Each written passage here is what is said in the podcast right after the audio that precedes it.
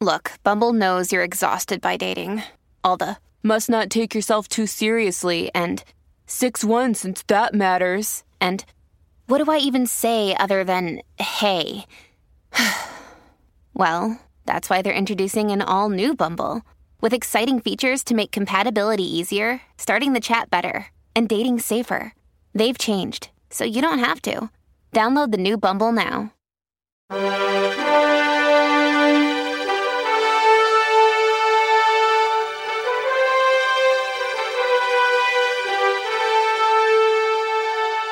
Welcome to Lighthouse Faith Podcast, where we are moving forward in truth and love. I'm Lauren Green, Chief Religion Correspondent for Fox News Channel and author of the book Lighthouse Faith. But millions of people read his columns in newspapers around the country and online. In addition to that, syndicated columnist Cal Thomas has written about 10 books on various topics, giving us the pulse of politics and culture and religion, you know, the big three. Um, he is a former Fox News Channel contributor and always witty and insanely smart. I really insanely smart. He's here today to talk about Christmas, the precarious state of our country, summarized in his book, America's Ex- Expiration Date, and how Christmas really is the solution to that predicament that I'm in, I talk about that, I'm, I'm talking about the true meaning of Christmas. Welcome, Cal Thomas. Well, thank you, Lauren. Uh, as far as insanely smart, I have been called insane by my critics, but not so much smart, but I appreciate the compliment. you know, you are. I mean, and I always hate to tell people this because it always means, oh, you're old. No, but you're you really have a legacy here about your career, legacy of being a columnist. Um, do you do you find that a little bit like unnerving when I say you're a, le- a legend, um, a living legend? Yeah. Well, one of the Fox hosts once called me a um, uh, a legend or uh, something like that. It reminded me of the line "so and so is a legend, but only in his own mind." Uh, yeah, I guess that's what they call you when you get older. I, I just had another birthday, and uh, they seem to keep coming around once a year. And so I think I'm going to do what Reagan did and count the anniversary of my 39th birthday. But it's been a great ride. I mean, I, I was very fortunate to start out in uh, radio when I was 16, just after my voice changed got a job as a copy boy at NBC News in Washington and worked with and met some of the most famous and, and well regarded journalists of those days, like David Brinkley and uh, Sander Vanocur, who covered the Kennedy White House.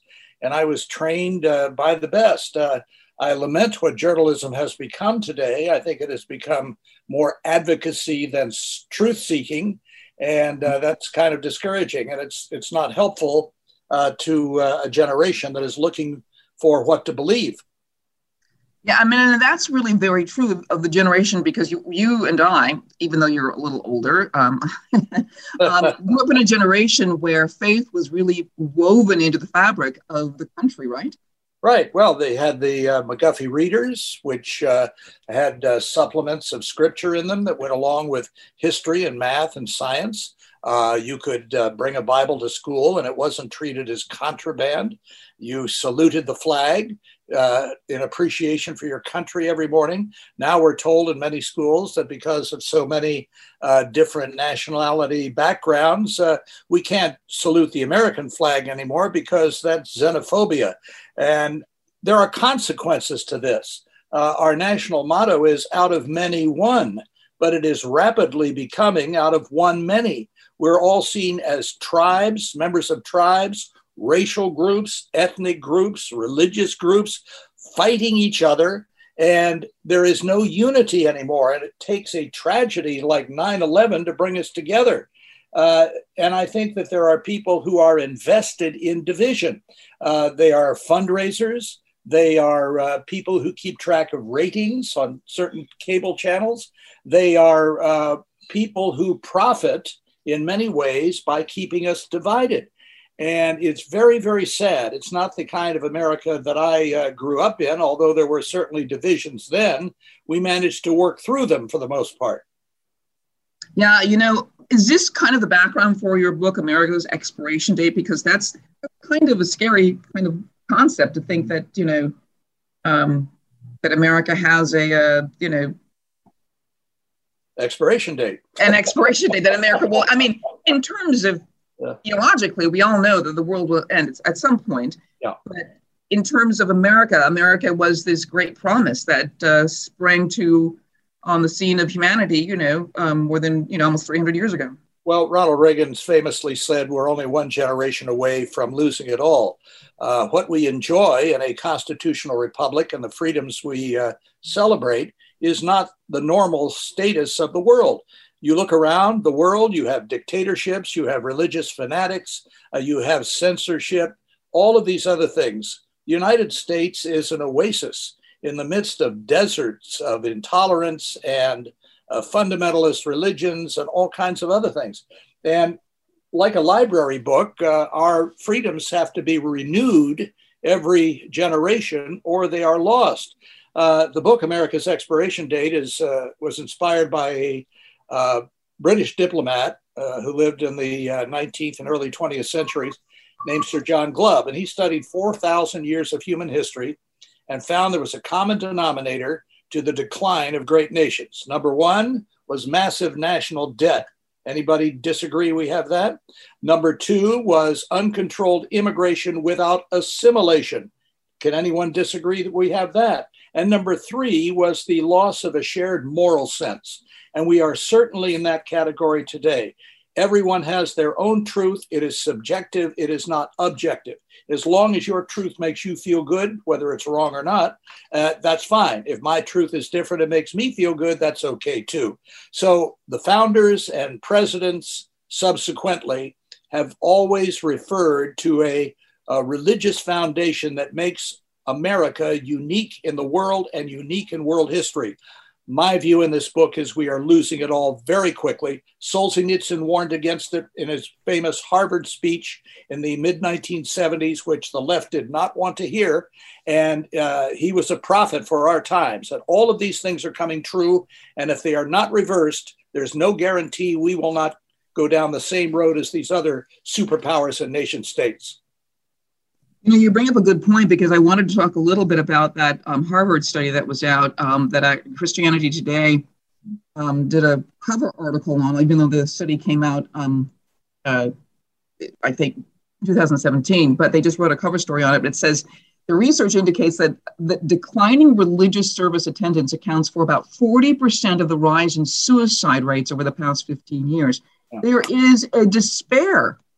It's, it's a health issue when it, you know that, that people when they don't have faith right? Right. Well people need a reason to get out of bed in the morning uh, besides going to work getting a paycheck and buying stuff. That doesn't uh, satisfy or fulfill.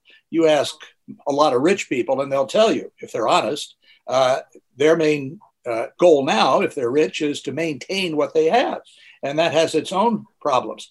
God has made a hole in each of our hearts to be filled only by himself.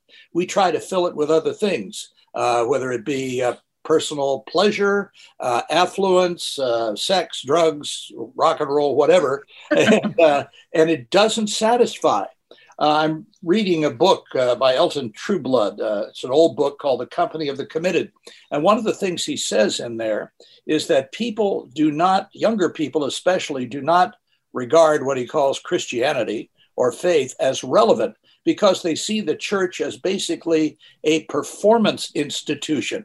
You go, you sit, you you take in what is said from the platform. Maybe you drop some money in the plate or have communion, and that's your sole participation. Uh, and they don't see it uh, uh, fixing any of the problems they see need to be fixed and they don't see. I mean, I remember a quote from Bill Gates who said uh, he didn't go to church on Sundays because he didn't think it was a productive use of his time. Well, you've got to mm-hmm. feel a need before you can go see uh, a doctor or a pastor for a solution. And of course, the culture tells you, you know, you don't need any of this stuff. Here, buy the new iPhone; it'll make you happy. Right. I mean, are you surprised? I mean, I'm not surprised. I know you're not surprised that the secular media just sort of glossed over the study that would show that that religious experiences or going to church every week actually makes you healthier in terms of community.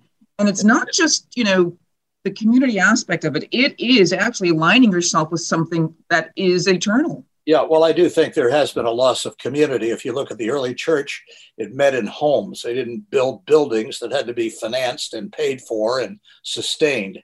Uh, they cared for each other. Uh, if one had more than someone else, they shared it. It wasn't socialism, it was love. And the church began as an organism and it morphed into an institution. And now institutions have to be preserved. You have to have budgets and you have to have all of these other things. And in these mega churches, especially of several thousand members, very few people know each other. They just come and they participate in the thing, and nobody, you know, how are your kids doing? There's none of that. Uh, I'll pray for you, specific medical issue. And a lot of young people, and I understand why, see the church, which is really defined by Paul in Colossians as Christ in you, not a brick and mortar building, as irrelevant. It has no meaning for their lives. I understand it. And then, of course, uh, there are an awful lot of people uh, divorcing and or living together. And kids see this and they say, well, why do I need to uh, get married? Or why do I need to, you know, my parents said they were Christian, but they were divorced, or my father was having an affair. So that's irrelevant to me. And so those are very serious things that the church, meaning us, uh, need to address. And the final thing would be people don't see a, a, whole lot of action outside of the building on Sunday morning. You know, the greatest uh, evangelical tools that Jesus gave us are the least that are practiced among believers. Mm-hmm. Love your enemies, pray for those who persecute you, uh, care for widows and orphans, and visit those in prison. Now, how many, when, when unbelievers hear the word Christian or Jesus follower, are these the first things that come to mind? No, it's more like, well, let's see, they don't like gays, they're anti abortion, they don't like TV and movies, and they're negative about everything. That's the stereotype. But unfortunately, too many of us give them uh, material that uh, that underscores that stereotype. But you know, it's also. I mean, I'm, I I don't want to totally blame the media, but you, but secular media really just wants to focus on those things. You know, it's one of the things I really get upset about when, when I when I actually watch TV or when I watch other programs or I read articles that are supposedly about the same thing and they're taking totally different views of it. That they don't they they want to destroy religion. They want to paint a negative view of faith in the public's um, persona because, um, you know, it, spiritually speaking, of course, you know, it's, you know, Satan's will. But I mean, but other than that, it's like, I don't, they don't want Christianity to be, to be true because that means I have to admit I'm a sinful human being. Well, it's not only that, Lauren. Uh, you look at what happens in China and the persecution of the church there. The communist government doesn't want anybody worshiping an authority higher than the state.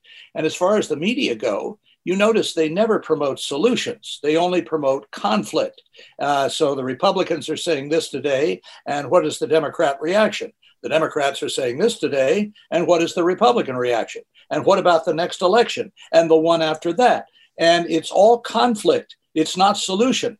Because, like the politicians, if the media actually focused on solutions and what worked, title of another book I wrote, uh, then they would lose the issue, and uh, there there wouldn't be uh, the kind of conflict that they profit on from uh, uh, from having these guests on.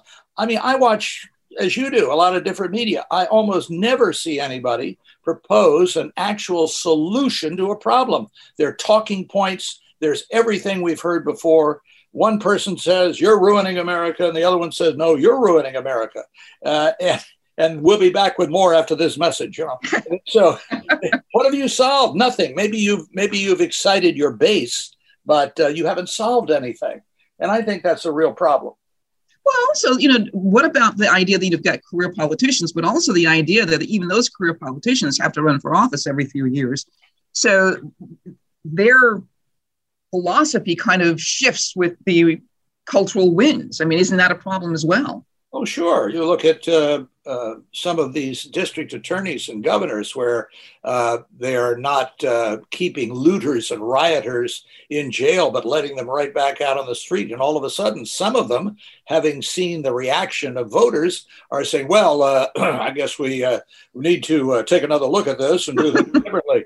I mean, my opening line and lecture circuit is I'm happy to be here from Washington, D.C., where the only politicians with convictions are in prison. It always gets a laugh, but uh, there's a lot of truth in it, too. Uh, and you, you pointed out something. These are career people. There was no uh, intention by the founders that political service would be a career. These were lawyers, business people uh, who came to Washington who served for a limited time and went home for real jobs. My favorite story on all of this came from my friend George McGovern, the 1972 Democratic presidential candidate, former senator from uh, South Dakota, who got defeated in the Reagan landslide in 1980.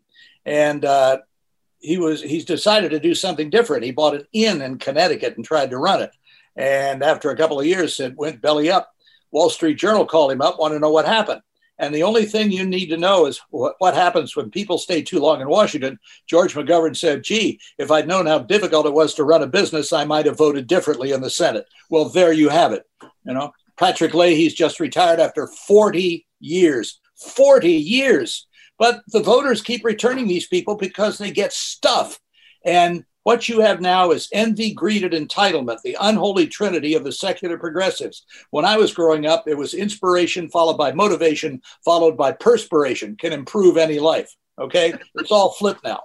Well, I want to take a break right now on Lighthouse Faith Podcast. We're going to be coming back talking with Cal Thomas. We're going to talk about the true meaning of Christmas because you, you, you wrote a wonderful article on that. I want to talk about that. We'll be right back. This episode is brought to you by Shopify. Whether you're selling a little or a lot.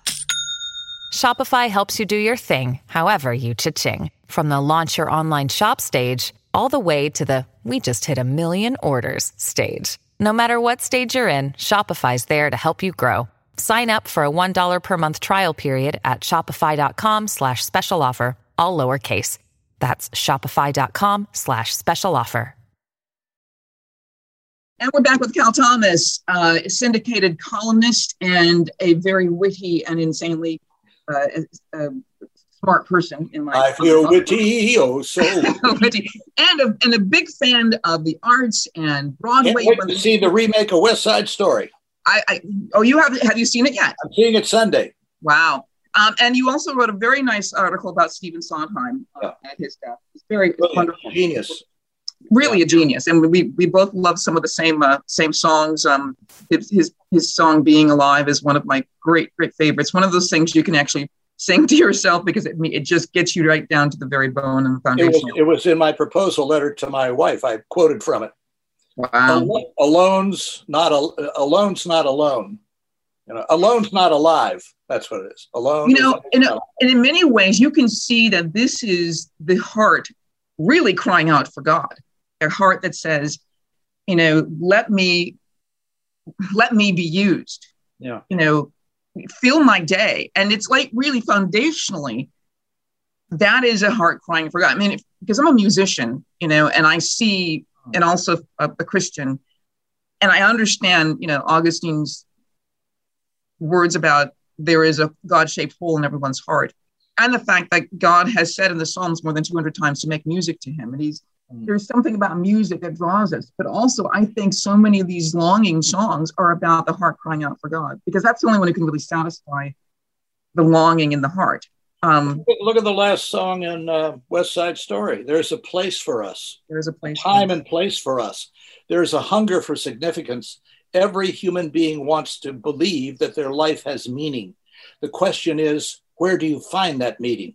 Do you find it in your job uh, I had a woman come up to me years ago and said, Oh, I know who you are. And I said, No, ma'am, you know what I do. Knowing who I am will take a longer relationship. Uh, my wife hates it when I do that. But uh, the, the hunger for significance is in every human heart. And people look in different places to find it. And you mentioned that uh, Harvard study that appeared in Christianity Today and so many people committing suicide. They haven't found it. They've tried other things and it's all wood, hay, and stubble uh, it's like Peggy Lee's old song, I'll date myself because girls wouldn't go out with me in high school. Uh, is that all there is? Is that all there is to life? If that's all there is, let's break out the booze and have a ball, if that's all there is.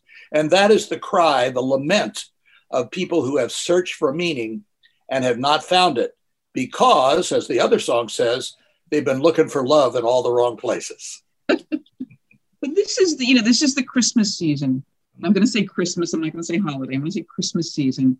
Well, well we actually kind of gloss over the true meaning of Christmas because um, why do you think people gloss over the true meaning of Christmas? You know, Harry Reasoner, who worked for 60 Minutes and also anchored on ABC, uh, wrote a little essay some years ago. And the gist of it was if it's true, it should matter. It should influence not only your life, but the whole world. It's not just one option. You can have Jesus or Frosty or Rudolph or nothing or Kwanzaa the day after.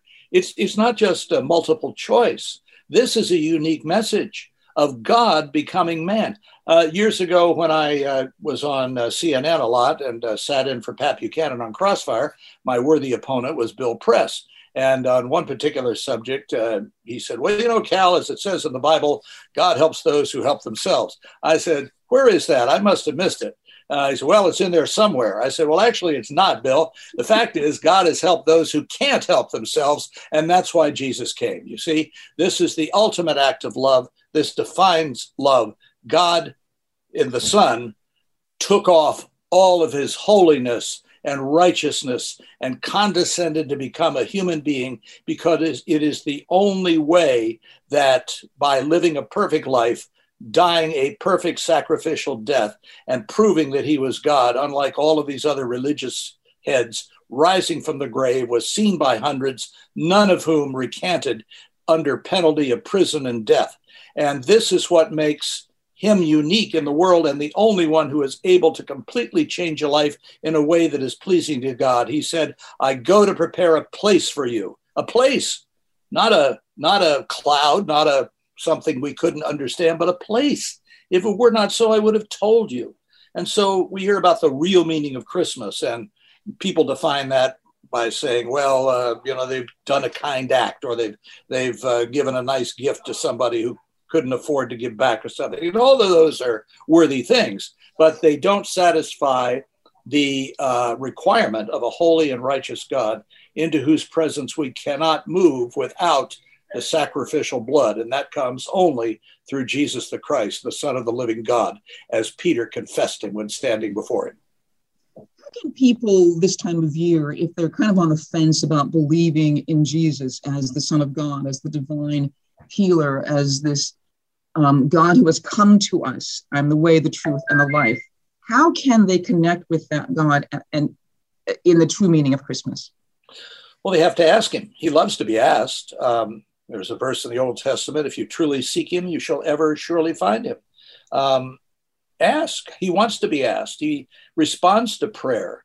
Uh, even the most fundamental and uh, prayer that you would never hear in a fancy church you just cry out to Him and say, God, I need you. I'm a sinner. Everything else I have tried doesn't work. If you are real, come to me. If you are real, save me. He will respond to that if the prayer is earnest. Uh, but, you know, a lot of people have an idea of God that He's a giant ATM and uh, that He should deliver. I mean, when I was a kid, I used, to, you know, I liked a girl. I said, "Oh, please God, make her like me." Well, that's stupid and selfish. Uh, she did regret it later, but that's another story. Uh, yeah. I went to my 50th high school reunion. They asked me to speak, and I said, I don't want to speak. No, no, you need, you're our most famous graduate. You need to speak. All right. So I got up. Uh, you know, we had a class of 450. I think 200 showed up. I said, okay, for all you girls who wouldn't go out from, with me in high school, eat your heart out. So some of them still said they were glad they didn't, but that's another story. Yeah, I think uh, Christmas is a great opportunity for people who are who are believers in and followers of Jesus Christ to um, ask people, you know, what do you think about him? Uh, do a man on the street interview. Uh, ask where they get these ideas, because a lot of them are culturally derived. Uh, like I did with Bill Press, who, by the way, had gone to seminary, uh, which tells you something about the state of our seminaries. Uh, God intervened in human form. Now, you might ask a person, you know, we, have had uh, we've had all kinds of money spent on various programs, anti-poverty programs, and yet 11 trillion dollars the last time I saw the money, uh, and yet we have about as many poor people as we did before. Maybe we should try something else. Uh, and then we have uh, wars. People are fighting each other all the time, not only with not only with weapons, but I just got an email today who said that I was a horrible person. I said, "Yeah, I know. That's why I need Jesus." You know Actually, I'm not a horrible person. I'm a sinner. That's different. But anyway, uh, and, and so we can use these cultural things to ask people, uh, well, what what other things are there out there? May I tell you what has changed my life? I used to be this, and now I'm this by the grace of God. And maybe you have not considered the claims of Christ. Give someone a living New Testament. I know that's what first got me interested when I saw the language of Scripture translated or paraphrased in modern language. And it all made sense. Why do we fight? Why do we why do we hate each other? Why is there racism? Why is there all of these other terrible things? It's because we're sinners and we need to be not reformed from the outside by government, but redeemed by the inside by the power of God. Yeah, you know what? One of the key things that I was reading uh, J.I. Packer's book mm. on um, evangelism and the sovereignty of God, mm-hmm. and talking about that we are called to forgive. And there are a lot of people, Christians, I'm going to say, I'm going to call on them right now, who really don't want to forgive. And, if I, and I, one of the things I try to say, say to people, I said, you know, why do you think the creator of the universe had to die in order to forgive? Because forgiveness is hard. Well, Elizabeth, I already some... know that, but we're called to forgive. Yes, there's something else too. Uh, there's a member of my family who uh, said to his wife, who is a believer, that uh, I don't believe in myths. Well, this is a display of ignorance uh, because the person has not investigated. Uh, you might as well say, Well, I don't believe in automobiles, or I don't believe in uh, gravity, or whatever. Well, you haven't investigated. Have you taken the time? Have you read C.S. Yeah. Lewis? Have you read Solzhenitsyn? Have you read Lincoln? Have you read uh, some of the great minds, which are much greater than yours or mine, in history? Uh, Lewis was a practicing atheist, and he was an agnostic, and then he became a believer because the evidence was overpowering. Chuck Colson, the former Nixon aide who went to prison, in the Watergate affair, wrote a book, and in it he said uh, why Watergate proves the resurrection. and he said we were powerful men in the White House. We could pick up a phone and order a plane at Andrews Air Force Base to take us anywhere. We could order bird colonels around. Uh, but it was only 10 days between the time John Dean, the uh, walked into Nixon's office and said, Mr. President, there's a cancer growing on your presidency. For the first of the uh, the guilty to beat it down to Leon Jaworski's office, the special prosecutor, and start copping pleas. Now, Chuck said the disciples were men of no power. They were doubly occupied by the Roman government and by the Jewish authorities of the day.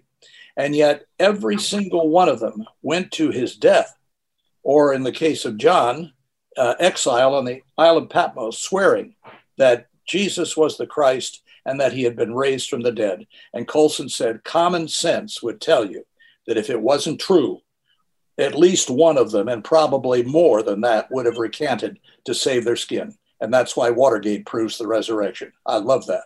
Wow. Before we go, um, what are what would be your parting words for people for this Christmas? Read the book. Read the story. It's a beautiful story, and uh, you know, don't be taken in by those silly plastic manger scenes and other things. It was rough giving birth in a stable by yourself. Uh, it was rough not having the accoutrements that women should expect today in a hospital or even uh, a home birthing situation and cleanliness. It was difficult for Joseph. Can you imagine an angel coming in your dream and say, "Look, your wife is pregnant and it wasn't you"? I mean, this is this is difficult stuff. But it's all mixed up in human nature. And Joseph's great faith and Mary's great faith, who said, I am the Lord's servant. It's a beautiful story. It never stops being beautiful. And it is the only story at Christmas or any other time of year that leads you to the one who can fill the hole in the heart of every human being who has ever lived. There was a little chorus written years ago, and I can't remember who wrote it. It said, Christmas isn't Christmas till it happens in your heart. Somewhere deep inside you is where Christmas really starts. So give your heart to Jesus. You'll discover when you do that it's Christmas, really Christmas for you. Wow. Thank you so much, Cal Thomas. And your book, America's Expiration Date, want to get that, but also just uh, listen to those words, really wonderful words. Thank you so much for being on my show. Happy Christmas, Lauren. Merry Christmas to you, and Merry Christmas to you all. Thanks for listening to Lighthouse Faith. Have a blessed day. I'm Charles Payne. Listen to my Unstoppable Prosperity podcast so I can get you making money right now. Whether stocks are hitting new all time highs or in free fall mode, opportunities abound. So, why are so many potential investors still sitting on the sidelines? In a new season of my podcast, I'm going to get you in the game. After 38 years on Wall Street, I'm ready to impart some lessons and get you invested in the greatest wealth generating machine in history. Listen anytime, everywhere at foxbusinesspodcast.com or wherever you listen to your favorite podcast.